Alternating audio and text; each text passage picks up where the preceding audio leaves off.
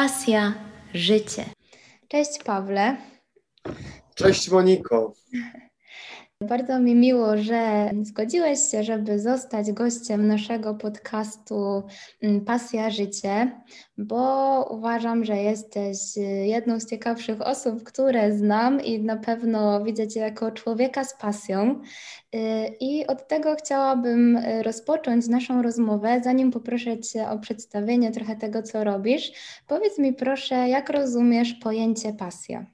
O, dobrze, że pytasz. No, y powiem tak, e, że nie mam jakichś bardzo kolorowych, słodkich i motylkowych informacji, bo e, im dłużej żyję i staram się e, żyć i utrzymać ze swojej pasji, tym bliżej mi do tej definicji, która bardziej nas zbliża do drogi krzyżowej i tego rodzaju pasji, niż jakiegoś takiej, takiej hollywoodzkiej ułudy, takiego jakiegoś E, uskrzydlonego anioła, który za ciebie robi robotę.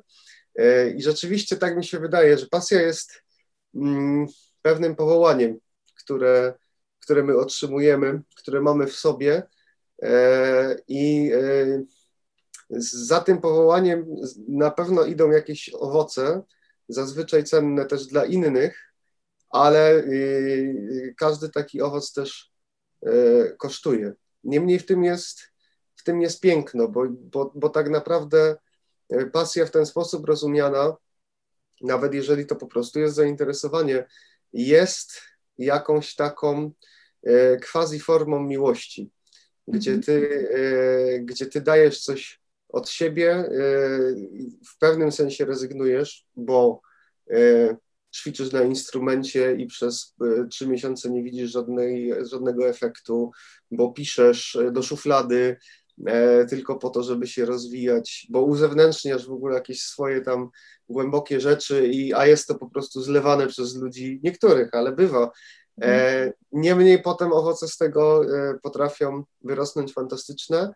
E, jak się ma szczęście, to nawet za, e, za życia, nawet za życia. To, to ostatnie zdanie to tak, bardzo ciekawe i prawdziwe. Mhm, dzięki wielkie. Wspomniałeś o pisaniu i wspomniałeś o ćwiczeniu na instrumencie. Y, czy te dwie czynności są związane z Twoją pasją? Mógłbyś jakoś przybliżyć to, co jest na co dzień nią w Twoim życiu? Tak, moją, moją pasją jest y, muzyka. Taką najbardziej pierwotną w ogóle y, formą spełnienia tej pasji, y, którą praktykuję od. E, udokumentowane jest to, że na pewno drugiego roku życia jest słuchanie muzyki. E, to jest rzecz, która po prostu sprawia mi radość e, największą. A to jest w ogóle takie moje odkrycie ostatniego miesiąca, że, że to jest moja największa pasja w muzyce, słuchanie muzyki. No ale też gdzieś tam po drodze się okazało, że tworzenie tej muzyki gdzieś jest dla mnie bardzo cenne. Też w dużym stopniu dlatego, że mm, moją dużą pasją są ludzie e, i e, komponowanie muzyki, jeżeli ona ma zostać zrealizowana, sprawia, że my z tymi ludźmi pracować będziemy. To też jest taka rzecz, którą odkrywam od niedawna, że może, może przez te sytuacje lockdownowe, gdzie z tymi ludźmi ciężko się jest spotkać, Także ja e, zacząłem komponować, ukończywszy liceum. Potem jeszcze dwa lata studiowałem fizykę. E, gdzieś tam wcześniej chodziłem na pianino, uczyłem się pianina, ale, ale, ale bez jakiejś większej szkoły muzycznej, ale po e, dwóch latach prywatnych lekcji z Adamem Kosewskim, świetny wokalista, aranżer, gospelowiec, dostałem się na Akademię Muzyczną, na jazz, na aranżację. E, po pewnych perturbacjach w końcu e, ten kierunek ukończyłem. No, ale po, po ukończeniu studiów gdzieś taką inną ścieżkę dla siebie troszeczkę znalazłem, też realizacji tej pasji, bo poszedłem mocno w stronę muzyki liturgicznej, churalnej muzyki liturgicznej, żeby być precyzyjnym. E, oraz odkryłem e, instrument, e, który się nazywa lira korbowa. Mhm. Dzięki. Wrócę na chwilę do tej ścieżki kompozytorskiej, a potem myślę, pociągniemy ten wątek liry jak słyszymy y, słowo kompozytor, to mniej więcej tak myślę, że każdy ma jakieś wyobrażenie, co on robi, ale myślę, że ono jest często dalekie od tego, jak naprawdę wygląda ta rzeczywistość kompozytorów i taka ich codzienna praca. Y, jak właśnie y, wygląda taka Twoja praca na co dzień? Czy może jak wyglądało to na studiach? Jak wygląda to, kiedy jesteś już zawodowym kompozytorem i też jestem ciekawa, co w tej pracy jest takiego najfajniejszego, czegoś, co, naj, co jest tym czymś, co najbardziej lubisz. Czy to jest na przykład już usłyszenie swojego utworu wykonanego przez jakiś zespół, czy, y, czy to jest coś zupełnie innego? I co jest w tej pracy takie najtrudniejsze, czego może nie widać na pierwszy rzut oka, a jest naprawdę powiedzmy wyzwaniem? Mm, powiem szczerze, że tak z punktu widzenia technicznego e, wydaje mi się, że przynajmniej w moim przypadku i wiem, że to jest sytuacja wielu freelancerów, e, to najwięcej pracy e, trzeba włożyć w znalezienie pracy. Mhm. To znaczy, ekstremalnie rzadko zdarza się tak, że coś napisze się, coś się skomponuje, i, i, i to, y, to znajdzie swoje ujście na rynku też, bo, bo, bo, bo, bo y, pod kątem pracy też jakby na to patrzę, bo jest to rzecz, z której staram się e, utrzymać. Mhm. E, ogólnie e, nie mogę mówić za, za wszystkich, myślę, że nawet nie mogę mówić za wielu, jak wygląda praca kompozytora. E, szczególnie, że żyjemy w takich czasach, gdzie e, kompozytorem może być e, każdy. I to y, y, zarówno dobrze, jak i źle. Bywa, bywa, bywa różnie. Niemniej no, kompozytor to jest osoba, która e, zadaniem kompozytora jest utrwalenie jego wizji muzycznej w sposób, który pozwala na jej reprodukcję. Tak bym powiedział, że w istocie to jest robota kompozytora i można po prostu zaśpiewać sobie, wymyślić swoją piosenkę i mieć ją w głowie i umieć ją zaśpiewać, a można pisać muzykę na, na orkiestrę symfoniczną e, i mieć już jakieś przygotowanie techniczne tym, e, w tym kierunku. E, no i pozwala to na realizację muzyki w większym gronie. Także no ja obecnie właśnie się najbardziej borykam z tym, że sytuacja na rynku się bardzo zmieniła, czy w ogóle po prostu rynek się zmienił, no bo wszyscy siedzimy w domach E, stąd muszę myśleć, jak tu się, jak tu się odnaleźć. E, niemniej w dzisiejszych czasach bywa, że można, że można dostać pracę etatową e, kompozytora. Zazwyczaj to będzie praca zagraniczna. W sensie jest możliwość pracy zdalnej z Polski. No i znam ludzi, którzy piszą muzykę do filmów, do gier na zasadach umowy o pracę. Mhm. Po prostu od tej do tej się pisze. Bywa i tak. Mhm. Ja osobiście, dla mnie jest to trudne, e, to znaczy e, piszę muzykę do mediów, ale e, bardzo ciężko mi jest, znaczy ja nie umiem tego zrobić, nie umiem się wyzbyć jakiejś takiej mm, potrzeby, potrzeby artyzmu. Mhm. Co jest co też jest kłopotliwe. Myślę, że największym problemem w pracy kompozytora, którego nie widać e, na co dzień, to to jest e, e, fakt, że kompozytor musi cały czas walczyć sam ze sobą, że jest skazany na siebie, na, na swoją ocenę i, i to jest najtrudniejsze, bo bo niestety w momencie, jak coś mam napisać, no to muszę pracować z tym, co już mam. Y, w sensie nagle nie jestem w stanie sprawić, że będę miał lepiej wykształcone ucho, że będę lepiej słyszał, będę lepiej audiował, czyli umiał precyzyjnie sobie wyobrazić melodię i przełożyć ją na papier. E, po prostu startuję z tym, co mam w danej chwili i oczywiście zawsze to jest za mało. E, to jest zawsze za mało. I trzeba y, uczyć się pokory i zaakceptować to, że nie dość, że to za mało może być wystarczające. To co, co gorsza, ktoś inny to może zaakceptować i może mu się to podobać. Na przykład dla mnie to bywa w pewnym sensie problemem, że ja mhm. E, zdarzyło mi się stworzyć rzeczy, które no nie były idealne, brakowało im czegoś, a to się podobało.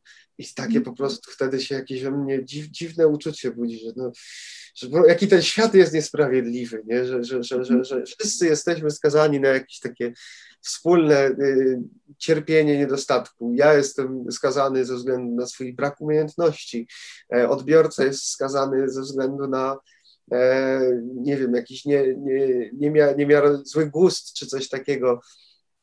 E, także takie myśli się pojawiają. Mhm. I to jest rzeczywiście dużym problemem.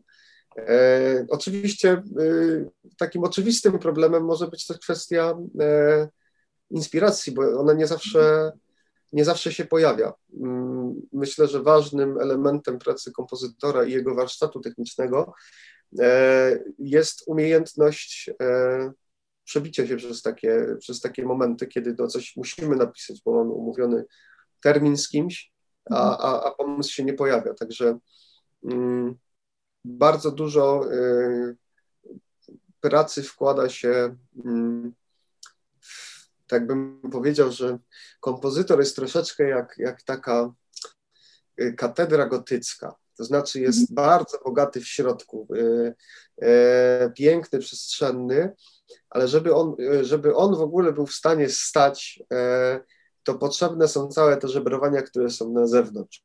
Mhm. E, zarówno od strony bezpośredniej pracy muzycznej, jak i w ogóle organizacji e, pracy jako takiej. Mhm. Rozumiem. A mm, skupiłeś się na tych rzeczach, które są właśnie niewidoczne dla, dla nas, dla laików, dla ludzi, którzy nie komponują. A, a czy miałeś jakiś taki moment, y, i mam na myśli zarówno edukację, jeszcze kształcenie się, y, jak i jakby już tą pracę taką niezależną, miałeś taki moment, z którego jesteś y, powiedzmy tak dumny, że wiesz, będziesz o nim opowiadał dzieciom, wnukom i prawnukom, albo jeśli ktoś, jakiś młody powiedzmy adept sztuki kompozytorskiej przyszedłby do ciebie, Paweł, co mam zrobić, żeby w końcu jakoś poczuć tą satysfakcję, poczuć to spełnienie, to powiedziałbyś mu, no słuchaj, u mnie było tak i tak. Masz, masz taki moment, jakiś taki projekt, nie wiem, spotkanie, coś takiego? Y, no, wydaje mi się, że, że, że takim moim największym sukcesem kompozytorskim e, e, on jest bardzo taki prywatny, w sensie, że on na zewnątrz się nie wydaje wcale taki, mhm. taki wielki, a może, a, a jeżeli wydaje się wielki, to się wydaje ze złych powodów. E, na e, mój, tudzież nasz ślub napisałem e, części stałe Sanctus i Agnus i są one moim ogromnym sukcesem, mhm. ponieważ zabrzmiały tak, jak je sobie wyobraziłem. To jest pierwszy utwór, który, który e, to znaczy e, mm, jakby nałożywszy filtr błędów wykonawczych, które się przydarzają, e, śpiewał chór amatorski, kiksy się mogą zdarzyć i tak dalej, ale rzeczywiście ta wizja, którą miałem w głowie, udała, udało mi się ją na papierze zrealizować w pełni i, i, i wiem, że po prostu wykonawcy tą wizję też byli w stanie odczytać. Y, mówię, że dlatego może ktoś mieć złe wrażenie, no bo wszystko na ślubie jest zawsze najlepsze, nie? E, najpiękniejsze i wszystkim się podoba w ogóle, bo wszyscy jesteśmy naładowani różnymi hormonami w, w tym momencie, ale to rzeczywiście był ogromny, ogromny mój sukces. E, a drugim takim wielkim sukcesem moim, mm, e, którym się mogę pochwalić, chociaż tutaj już bym powiedział, że są e, no już, już muzycznie uważam, że są pewne mankamenty. E, no ale właśnie te mankamenty wcale, wcale nie ujmują temu sukcesowi, bo tak naprawdę e, muzyka jest dobra wtedy, kiedy podoba się ludziom. E, no i tym czymś będzie realizacja utworu, czyli skomponowanie i przygotowanie go. Duch Pański napełnił okrąg ziemi mhm. E, który e, napisałem w ramach mojej inicjatywy kompozytorskiej, e, projekt Antyfona gdzie właśnie piszę utwory liturgiczne. W zeszłym roku miałem na tą inicjatywę, otrzymałem stypendium ministra kultury i dziedzictwa narodowego, no ale ze względu na pandemię musiałem zmienić w ogóle plany co do całego projektu na ten rok. No i przeniosłem się do internetu i zorganizowałem warsztaty online, które ostatecznie zebrały trochę ponad 200 osób przy realizacji tego filmu, bo to było realizowane w formule wirtualnego chóru. Do tego mogłem się spełnić bardzo holistycznie, bo spełniłem się jako kompozytor, spełniłem się jako e, realizator dźwięku. Spełniłem się jako dyrygent prowadząc te warsztaty, współprowadząc, bo miałem jeszcze innych prowadzących ale spełniłem się też przy okazji jako e, reżyser, bo moim konikiem jest, jest, jest film i e, tutaj rzeczywiście tamten film wyreżyserowałem od, od zera e, i, i, i takie też to było doświadczenie dla mnie bardzo cenne, ale ponad to wszystko, to wszystko jest fajne, fajnie, że ten utwór jest fajny, fajnie, że, że się to udało zrobić, ale uważam, że jest moim ogromnym sukcesem, że przez jakąś chwilę, dla niektórych może to było pół godziny, dla niektórych to, to było czasem parę dni, e, w trudnym czasie e, pierwszego lockdownu, gdzie myśmy nie wiedzieli jeszcze, jak z tym wszystkim funkcjonować, e, udało mi się dodać trochę sensu innym ludziom. Nie żeby nie mieli, nie żeby ich życie sensu nie miało, ale ale, ale, ale chodzi o, o, o jakąś wartość dodaną na ten czas I, i, i to jest dla mnie, to jest osiągnięcie. To jest dla mnie osiągnięcie, z którego jestem dumny. Powiem Ci, że y, cieszą mnie bardzo te odpowiedzi, jak tak słyszę, jak opowiadasz, bo właściwie w obydwu tych projektach miałam szczęście wykonać partię altówki, co zawsze jest dużą przygodą. Granie Twojej muzyki nigdy właściwie y, człowiek się nie spotyka dwa razy z tym samym i myślę, że to, to jest coś, co Cię wyróżnia przynajmniej z mojej czy naszej, mogę mówić też, myślę, że za niektórych swoich przyjaciół, perspektywy instrumentalistów. Y, to taka, taki krótki dodatek. Y, chciałam jeszcze y, wrócić trochę do Twojej poprzedniej wypowiedzi, kiedy mówiłeś o tym, że czasem kompozytor ma taki problem z inspiracją. To znaczy, że powiedzmy, właśnie umówiłeś się na ten termin, a tutaj pomysłu nie ma. Zastanawiam się. Hmm, Właściwie zastanawiam się nad tym dlatego, ponieważ kompozytor to zawsze był dla mnie taki zawód, który mam wrażenie, że przekracza moje możliwości poznawcze. To znaczy, jak pomyślę sobie o tym, ile, ile pracy takiej intelektualnej właściwie, y, ale też artystyczny jak najbardziej musi wykonać kompozytor, żeby coś stworzyć, to, to naprawdę y, zawsze mnie to w jakiś sposób jednocześnie przerażało i zachwycało. Natomiast ten moment inspiracji szczególnie, ponieważ zastanawiam się, co, y, co się w takich momentach robi i jaką, jaką może masz szkołę, jakie masz do tego podejście. Czy wtedy lepiej powiedzmy odłożyć, odpocząć? Na przykład y, nam instrumentalistom często mówi się, że jasne, pracuj, ćwicz jak najwięcej, ale jak przychodzi taki moment, że czujesz, że nie potrafisz już więcej z siebie dać, to odpocznij chociaż jeden dzień. Jak to jest u Was? Czy wtedy rzeczywiście odpoczynek jest tym antidotum, czy, czy na przykład zdarzyło Ci się napisać dobry utwór w taki sposób, że mimo, że nic nie czujesz, mówiąc tak kolokwialnie, to po prostu siedzisz i piszesz i próbujesz to wymyślić tak troszeczkę może nawet na siłę? Mm. Tutaj y, ważną rzeczą jest e, odpowiedzieć sobie, czym, czym, czym dla ciebie jest inspiracja w takich sytuacjach też. Mhm. Ja na przykład e, bardzo bym chciał nie być pod wpływem e, myślenia postmodernistycznego w tym aspekcie, ale nie jestem w stanie się od tego uwolnić i raczej uważam, że mm, no co najmniej 99% tego, co w ogóle piszemy jako ludzie, już zostało napisane. E, I, e, I my to e, w pewien sposób po prostu na nowo przetwarzamy. W sposób świeży, niemniej to już gdzieś jest. To już mhm. zazwyczaj gdzieś jest. Prawda jest taka, że my jesteśmy uwiązani też w ogóle systemem muzycznym, który stworzyliśmy sobie w XVII wieku i, i nie umiemy się o niego, nie, nie potrafimy się od niego uwolnić za żadne skarby, mimo że, mimo że przez 50 pierwszych lat XX wieku e, różni ludzie bardzo z tym systemem walczyli, nie udało im się to, nie udało im się to. E, co prawda wprowadzili trochę nowum jakiegoś, ale to wszystko cały czas jest gdzieś związane wspólnym fundamentem. E, dlatego o tym mówię, bo jeżeli w ten sposób pomyślimy o inspiracji, porzucimy jakieś e, romantyczne, romantyczne spojrzenie na inspirację jako, mm, jako jakiś taki dar z niebios, to to podpowiada, gdzie szukać.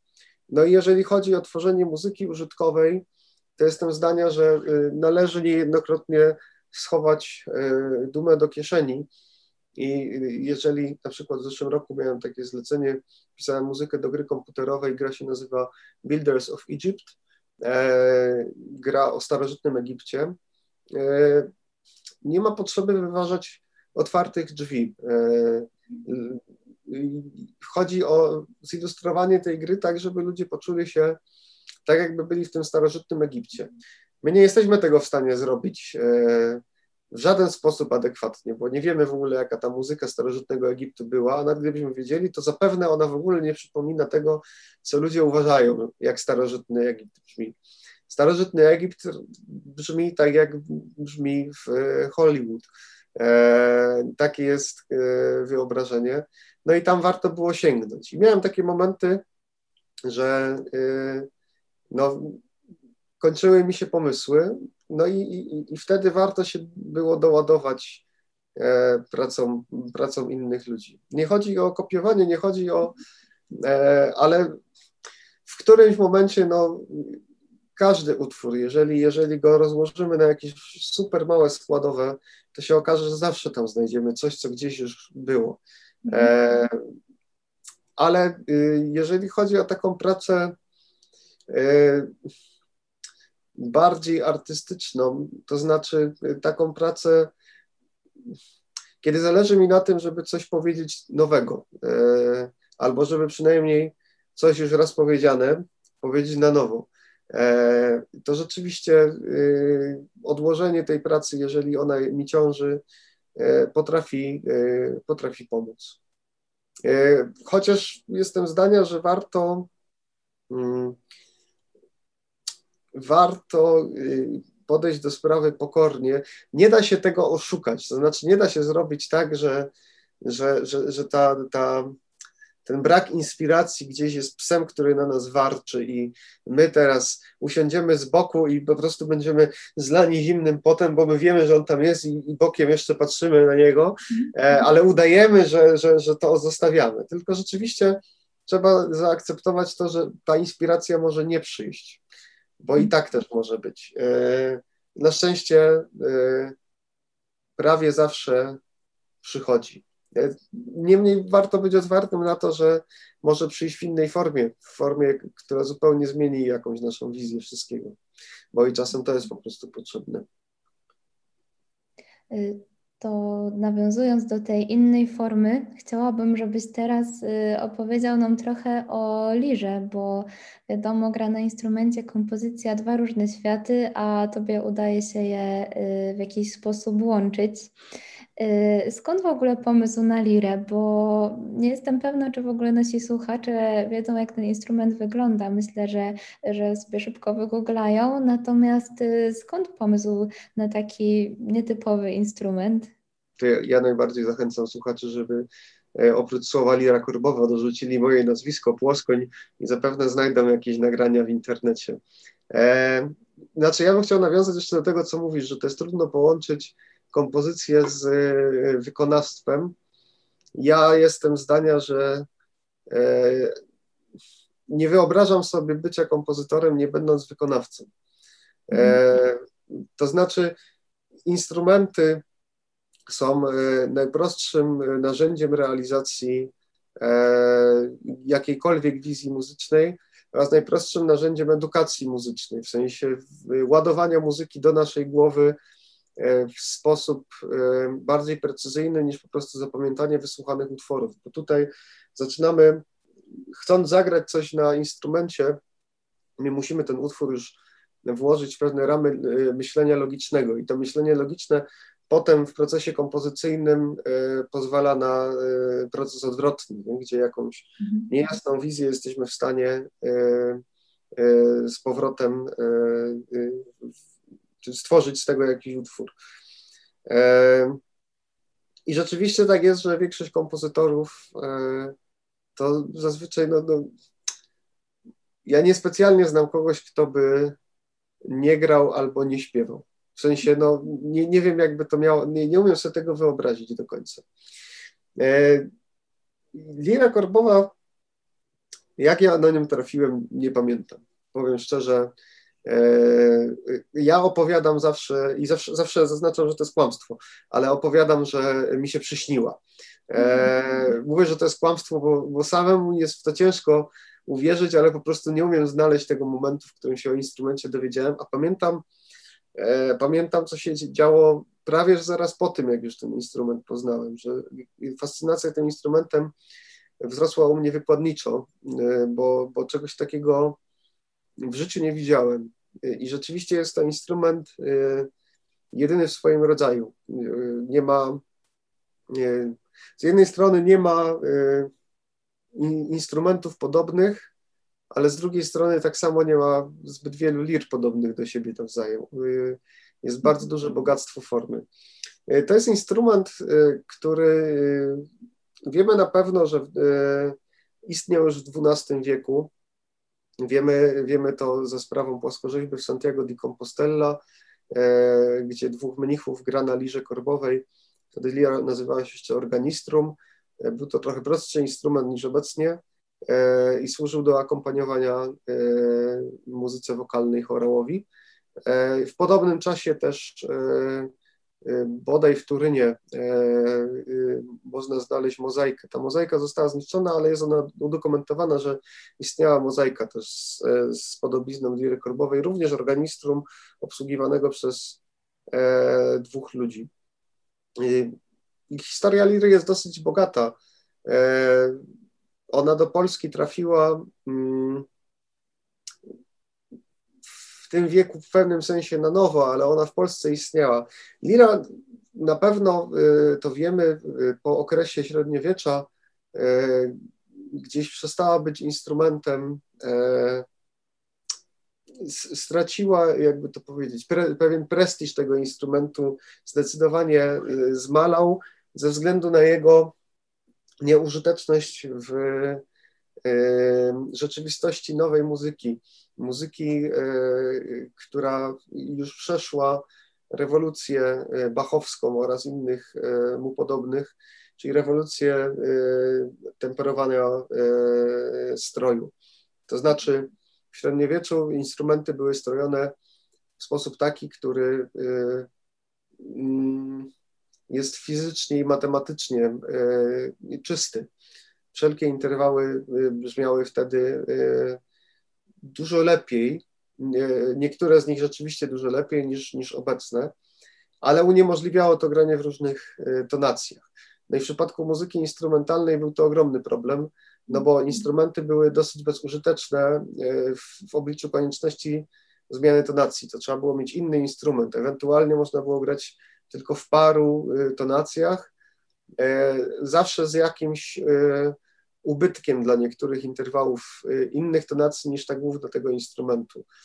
E, a że lira była instrumentem też skomplikowanym, bo, bo w lirze jest parędziesiąt ruchomych elementów, które co więcej muszą być przez muzyka co jakiś czas strojone i poprawiane no to ona się nie doczekała wtedy jeszcze tego, tego upgrade'u do, do bycia instrumentem zdatnym do grania muzyki temperowanej. E, niemniej w XVII wieku we Francji w okresie rokoko na dworach panowała bardzo duża moda na wiejskość, arkadyjskość. No i e, ta lira, która przez półtorej wieku właśnie wśród e, biedoty jeszcze funkcjonowała, e, tutaj znalazła swoje ujście. No i różni utalentowani lutnicy zaczęli te instrumenty poprawiać, konstruować na nowo, przebudowywali lutnie i gitary, też na, stworzyli z nich liry. No i wtedy lira no, urosła, urosła do rangi instrumentu godnego innych, innych salonowych instrumentów. To też minęło, ten czas też minął i wiek XVIII i XIX to jest z powrotem e, czas liry jako instrumentu e, ludowego czy instrumentu dziadowskiego i na pewno w XVIII-XIX wieku lira w Polsce funkcjonowała. Grali na niej dziadowie, czyli, e, czyli śpiewacy, którzy chodzili od wsi do wsi. Bardzo często byli niewidomi, wręcz czasem było to wymagane, żeby dopełnić pewnej takiej wizji tego, tego dziada, który spełniał nie tylko rolę e, e, bajarza e, i muzyka, ale też pewną rolę magiczną. No i niestety XX wiek był bardzo trudny dla liry, bo no w przypadku liry tutaj słowiańskiej, no to ona się spotkała w ogóle z oporem bezpośrednim stalinizmu, gdzie jest taka historia w ogóle, że został zorganizowany spęd e, dudziarzy i, i, i lirników, albo przepraszam, przepraszam, kobziarzy chyba i lirników. Kobza to jest instrument e, strunowy. E, nie należy go mylić z dudami, chociaż w Polsce się błędnie tak to nazywa. E, w każdym razie na pewno byli tam lirnicy, zostali zaproszeni na parę dni, no i po trzech dniach takiego, e, takiego e, spędu zostali wszyscy rozstrzelani. E, co jest w ogóle jakoś ekstremalnie okrutne, żeby jeszcze. No nie, no, w każdym razie nie, nie byli oni wygodni e, temu systemowi totalitarnemu, bo e, no właśnie ta ich funkcja przekazicieli opowieści i historii była uznawana za być może niebezpieczną. Co więcej, byli żebrakami, a żebractwo też nie było godne e, nowego człowieka pracy. No i Lira do Polski powróciła w latach 60. ze sprawą e, pana Stanisława Wyżykowskiego, e, który pierwszy zrekonstruował Lirę. Pan Stanisław działa do teraz. W tym roku, za niedługo, za, za parę dni, kończy 94 lata. No i lira, i lira staje się coraz bardziej popularna. Jest już wielu lutników w Polsce, którzy e, takie instrumenty tworzą. Bardzo Państwa przepraszam, bo ja dopiero powiedziałem o historii, a jeszcze nie powiedziałem, e, co to ta lira jest tak do końca.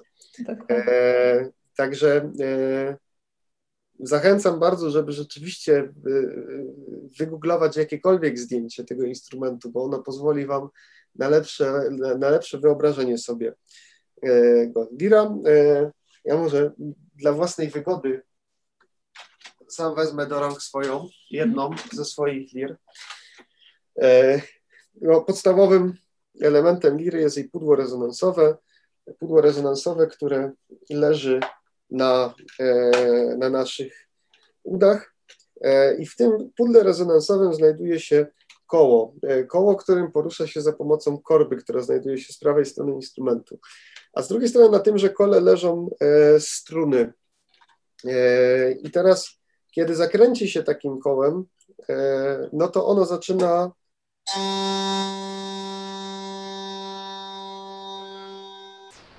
trzeć tą strunę, tak jak robi to smyczek. E, w przeciwieństwie do smyczka, e, smyczek niestety, jak każdy kij, ma dwa końce, a koło tych końców nie ma i nigdy, nigdy tego końca nie znajdziemy. Po prostu dźwięk może trwać e, nieskończenie długo. To tutaj wejdę Ci w słowo. Nie, nie jeden profesor e, z czasów moich studiów pamiętam, że marzył o tym, żeby smyczek e, altówkowy czy skrzypcowy był kołem, prawda? Żeby, żeby e, boleśnie tego nie doświadczać, że, że ma dwa końce. Także myślę, że macie spore szczęście jako lirnicy.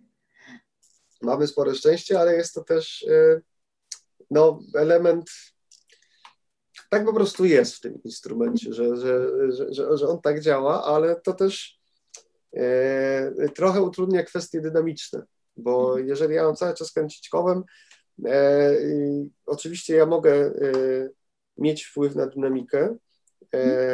Po to Może wyjaśnijmy, dużo... Paweł, jeszcze o co chodzi w tych kwestiach dynamicznych, bo, bo nie wszyscy mogą wiedzieć. Mhm. W przypadku smyczka Jeżeli chcemy zagrać ciszej, no to będziemy e, smyczkiem wolniej pociągać po strunie, ewentualnie możemy też zmniejszyć jego nacisk na strunę.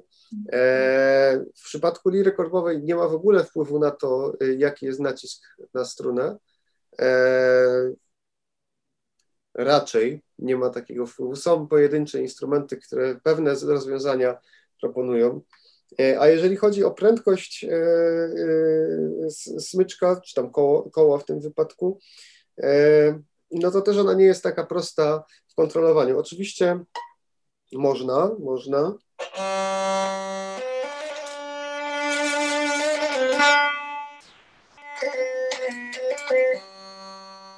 Można, można to skontrolować, ale e, nie jest to łatwe w przypadku instrumentów e, prostszych i mniejszych, gdzie koło jest również mniejsze. Kontrola dynamiczna będzie trudniejsza. E, Im większe koło, tym prościej, bo tym bardziej to koło e, w skali e, mikro, w miejscu styku ze struną przypomina smyczek, jest bardziej płaskie, a im większy mhm. kąt padania struny na koło, mniejsze koło, tym trudniej będzie to uzyskać. W lirze mamy trzy rodzaje strun, ewentualnie może się pojawić czwarty. Najważniejszy rodzaj strun no to są struny melodyczne. E, jedną właśnie przed chwilą Państwo usłyszeli. E, co prawda można włączyć różne struny, wyżej bądź niżej brzmiące.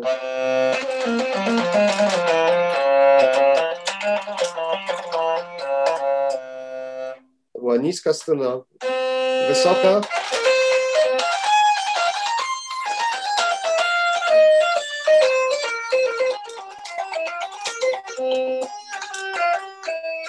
Można włączyć też e, parę strun naraz, e, co daje bardzo nietypowy efekt.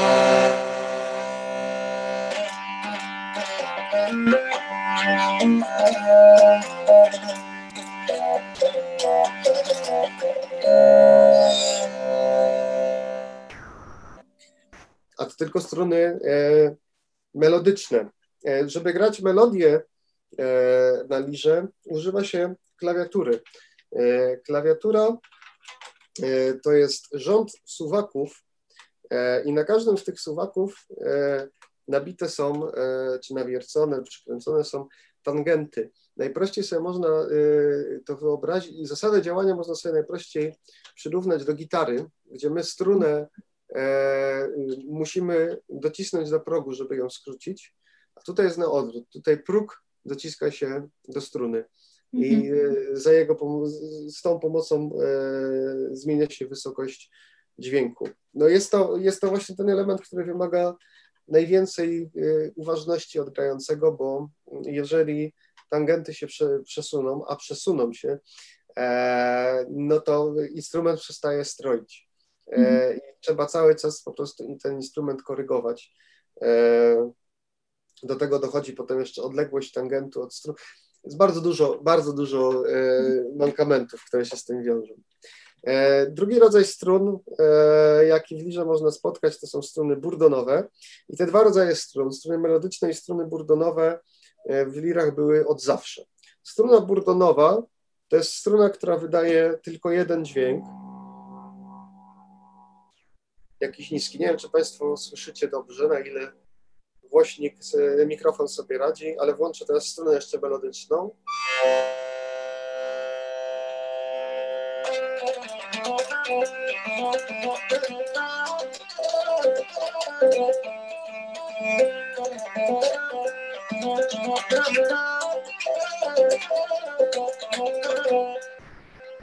No i tam pod spodem tej melodii cały czas rozbrzmia ten jeden dźwięk.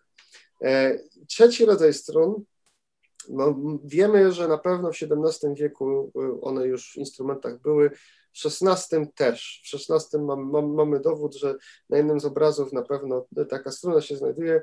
Jest to strona trompetowa, najbardziej niezwykła e, z wszystkich e, stron, ponieważ ona się opiera na mostku, który jest na podstawku takim, który jest ruchomy. I kiedy mocniej zakręci się kołem, jeżeli zakręcę normalnie, to ona cały czas wydaje jeden dźwięk ale jeżeli zakręcę mocniej, to koło zaczyna strunę coraz bardziej rozchwiewać i ten mostek zaczyna e, uderzać e, o podstawę, na której jest, wydając wrzączący dźwięk.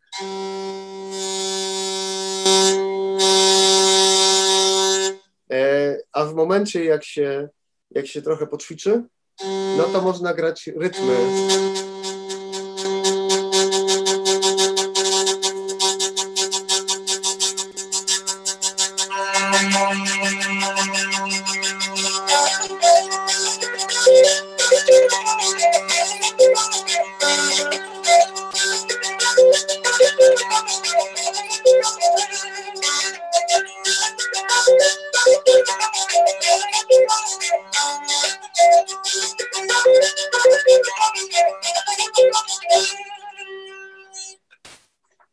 Włączywszy wszystkie te strony, e, uzyskujemy, uzyskujemy pełnię brzmienia, która może być uzupełniona czwartym rodzajem strun. E, są to struny rezonansowe, które są rozpięte na pudle rezonansowym, ale e, one służą tylko temu, żeby wzbudzały się w trakcie grania i poszerzały brzmienie. Można je w różny sposób stroić. Tutaj brzmią u mnie, jakby były fałszywie nastrojone, ale to dlatego, że w ten sposób nie będę ich używał. Chodzi tylko o to, żeby one wybrzmiały. Może tego u Państwa nie być słychać dobrze, ale e, daje to taki efekt pogłosu. E, e, Mhm. Y, właśnie a propos tego słuchania, w ogóle dziękuję Ci też, że, że trochę na tej lirze pograłeś, bo myślę, że, że niektórzy będą mieli okazję po raz pierwszy ten instrument słyszeć. Y, jak to jest z tą lirą właściwie dzisiaj? To znaczy wiemy, że Ty na niej grasz, i że na niej uczysz e, grać innych, ale o tym za chwilę. Mm, a gdzie jeszcze można jej posłuchać, albo gdzie po prostu Ciebie można posłuchać? Jak to jest w ogóle z lirnikami? Ilu ich jest w Polsce? Czy masz jakichś kompanów? Czy, czy to jest tak rzadki instrument, że jesteś Ty, Joachim Mencel i na tym, i na tym koniec? E, jest e, osób posiadających lirę korbową, może tak bym to określił, e, co najmniej paręset w Polsce. E, tak, tak. I to jest społeczność, która, która rośnie.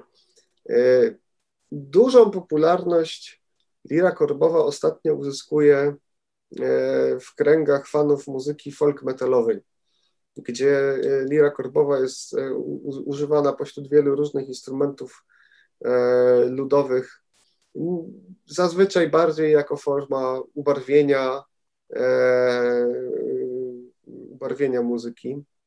E, ja, będąc wielkim fanem metalu, nie jestem wielkim fanem folk metalu. Niemniej wielu ludzi to lubi.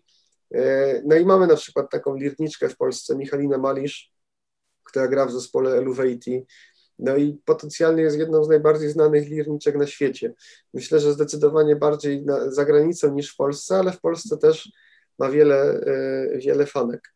E, lirę korbową można usłyszeć wśród ludzi, którzy mm, e, odtwarzają pieśni dziadowskie czy dawną kulturę polską. Chociaż tacy ludzie nie są jakoś bardzo mm, nagłaśniani, ale tu może bym odesłał e, w stronę Jacka Hałasa, e, który, który na lirze gra. E, podaję tylko jedno nazwisko, ale no o, może jeszcze, jeszcze swojego kolegę dobrego Piotra Wawrzkiewicza mogę polecić, który śpiewa pieśni dziedowskie z Towarzyszeniem Liry. Lira funkcjonuje też w świadku muzyki world music i świetnym przykładem takiego lirnika, który Czyli to jest taka, no, przetłumaczymy to na muzyka świata. To jest taki, e, taki nurt dosyć niełatwo określony, e, bo, bo, bo ciężko powiedzieć, żeby miał jakąś, żeby ta muzyka miała jedną charakterystykę, ale to, co ma, jest wspólne dla tej muzyki, to jest czerpanie e, z różnych kultur świata, raczej w sposób dosyć, dosyć, dosyć liberalny. Jest Maciej Harna, z Sanoka, e, który, który na lirze gra e, w ramach czy to Orkiestry Jednej Góry Matragona, czy niedawno zespołu Wernychora, I Maciej Harna jest też pierwszą osobą, której się udało wprowadzić lirę do szkoły muzycznej. Co prawda dosyć pokątnie, trzeba było się nakombinować, ale rzeczywiście od lat już uczy w szkole muzycznej gry na lirze korbowej. Nie jest to główny instrument, jest to instrument dodatkowy, ale no jest to bardzo, bardzo cenne. Możecie Państwo posłuchać zespołu Żywiołak, w którym lira korbowa się pojawia. Jest wspomniany Joachim Menzel, który gra jazz na lirze korbowej. Ja siebie zaliczam do nurtu, mm, jakby to powiedzieć, lirników mnie bardzo ten instrument, mnie ten instrument interesuje dużo bardziej niż jakiś rodzaj muzyki, który by można na nim grać. Mhm. Stąd, stąd e, szukam i e, gram zarówno rzeczy e, tradycyjne, jak i rzeczy nowe. No, mi bardzo bliska jest twórczość e, Maćka Cierlińskiego, e, obecnie stacjonującego w Warszawie. E, moim zdaniem najlepszego polskiego lirnika i to tak, że, że, że, że długo, długo potem, potem, potem nie, nie ma nikogo. Bardzo polecam Wam e, zaznajomić się z Maćkiem. E, także my prezentujemy nurt takiej muzyki e, po prostu lirniczej. Może tak bym to nazwał. Mnie można usłyszeć na YouTubie, można gdzieś mnie znaleźć na Facebooku można mnie zaprosić i usłyszeć u siebie, e, do czego bardzo zachęcam. I uczyć się można u mnie na Akademii Muzycznej e, w Katowicach, na Akademii e, imienia Karola Szymanowskiego.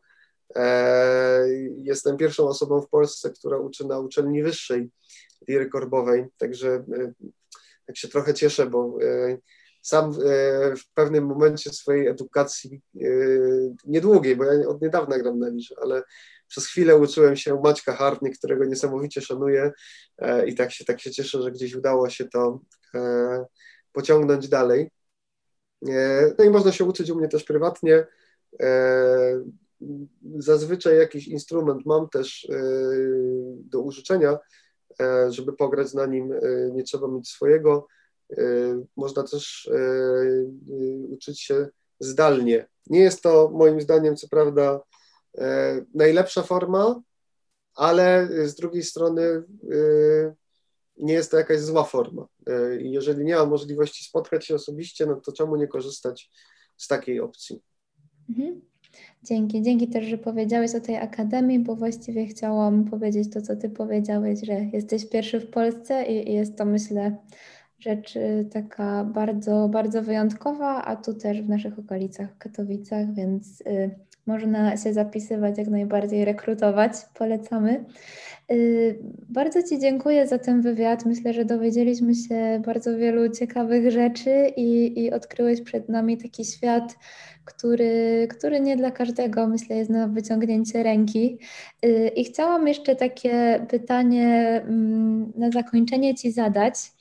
Y, co byś powiedział y, takiej osobie właśnie początkującej albo sobie samemu sprzed tych kilku lat, kiedy zaczynałeś ścieżkę edukacji muzycznej? Y, co byś właśnie sobie lub, lub komuś powiedział, kto jest na początku bycia kompozytorem lub właśnie lirnikiem, instrumentalistą? Mm. W muzyce liczy się tylko muzyka. W sensie. E tak długo jak muzyka nie będzie na pierwszym miejscu y, naszego muzykowania, będziemy tam wstawiali e, jakieś potrzeby wielkiej erudycji muzycznej, e, niesamowitego wyszkolenia technicznego, e, tak długo ona nie będzie nam dawała radości. Będzie wręcz, wręcz będzie pewnym obciążeniem psychicznym dla nas, bo będziemy używali tego nie, damy sobie dojść do tego, co kochamy. Także siebie bym na pewno zachęcił do tego, żeby po prostu pisać. E, I to jest też bardzo ważne, nawet od takiego punktu technicznego, że do rozwoju ważne jest, żeby pisać. E, do grania muzyki ważne jest, żeby muzykę grać. E, potem oczywiście należy się rozwijać technicznie, ale nie trzeba, nikt do tego nie zmusza. I to jest jedna rzecz, a druga rzecz to y, może już nie do siebie, bo ja to akurat mam wrodzone dosyć, e, ale, ale do wszystkich innych. Mm, po pierwsze, chciałem zachęcić do tego, żeby e, starać się słuchać świadomie muzyki, bo e, w sensie porównałbym to, nie wiem, do, załóżmy, że jemy jakiś deser, niech będzie creme brulee, bardzo smaczny deser, no i jeżeli go zjemy na raz, to on nawet nie będzie smaczny, będzie tak tłusty i tak słodki, że, że, że y, możemy się co prawda od tego cukru uzależnić, ale, ale z tego wielkiej przyjemności nie będzie. Warto się rozkoszować muzyką i warto muzyki szukać. Ja niestety jestem jak, jak jakiś pies gończy, po prostu, że no, jak jakaś muzyka mi pojawi się, znaczy ja w ogóle tak mam, że ja potrafię czasem się z jakiejś rozmowy wyłączyć, bo wyobrażam sobie jakąś muzykę i e, zaczynam się powolutku głupawo uśmiechać i rozwijać to, to, to myśl w głowie, ale no, co przeżyje pięknego w tym czasie, to moje. Nie? E, I bardzo do tego zachęcam, żeby nie, nie dać e, sobie zrobić z muzyki e, fast foodu, e, tylko, tylko odżywiać się zdrowo tutaj. Hmm. Dzięki. Czy chciałbyś nam na zakończenie jeszcze coś krótkiego zagrać na liże? Myślę, że tak. Postaram się dla Państwa coś zaimprowizować. E, po kolei będę włączał e, różne struny, o których wspominałem, żebyście usłyszeli, jaki to przynosi efekt e, dla granej muzyki.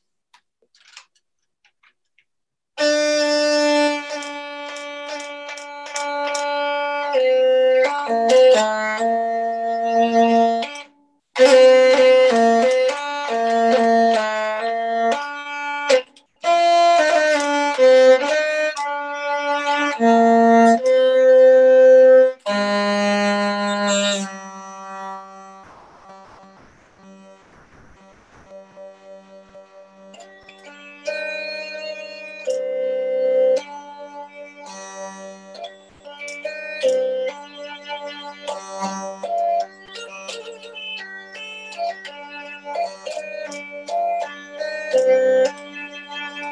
Yeah.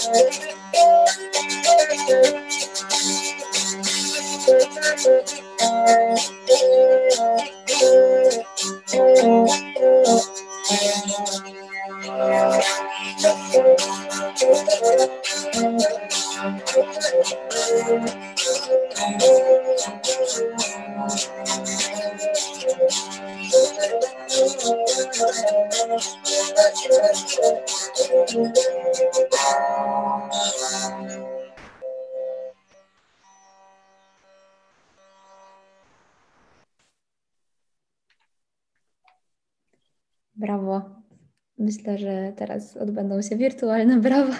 Bardzo, bardzo y, Ci dziękuję. Dziękuję też w imieniu wszystkich naszych słuchaczy i serdecznie zachęcam do tego, żeby znaleźć Pawła w social mediach, które na pewno też umieścimy gdzieś u nas. Także y, obserwujcie wszystkie jego muzyczne poczynania. A za dzisiaj Ci, Pawle, bardzo, bardzo dziękuję za super inspirującą rozmowę.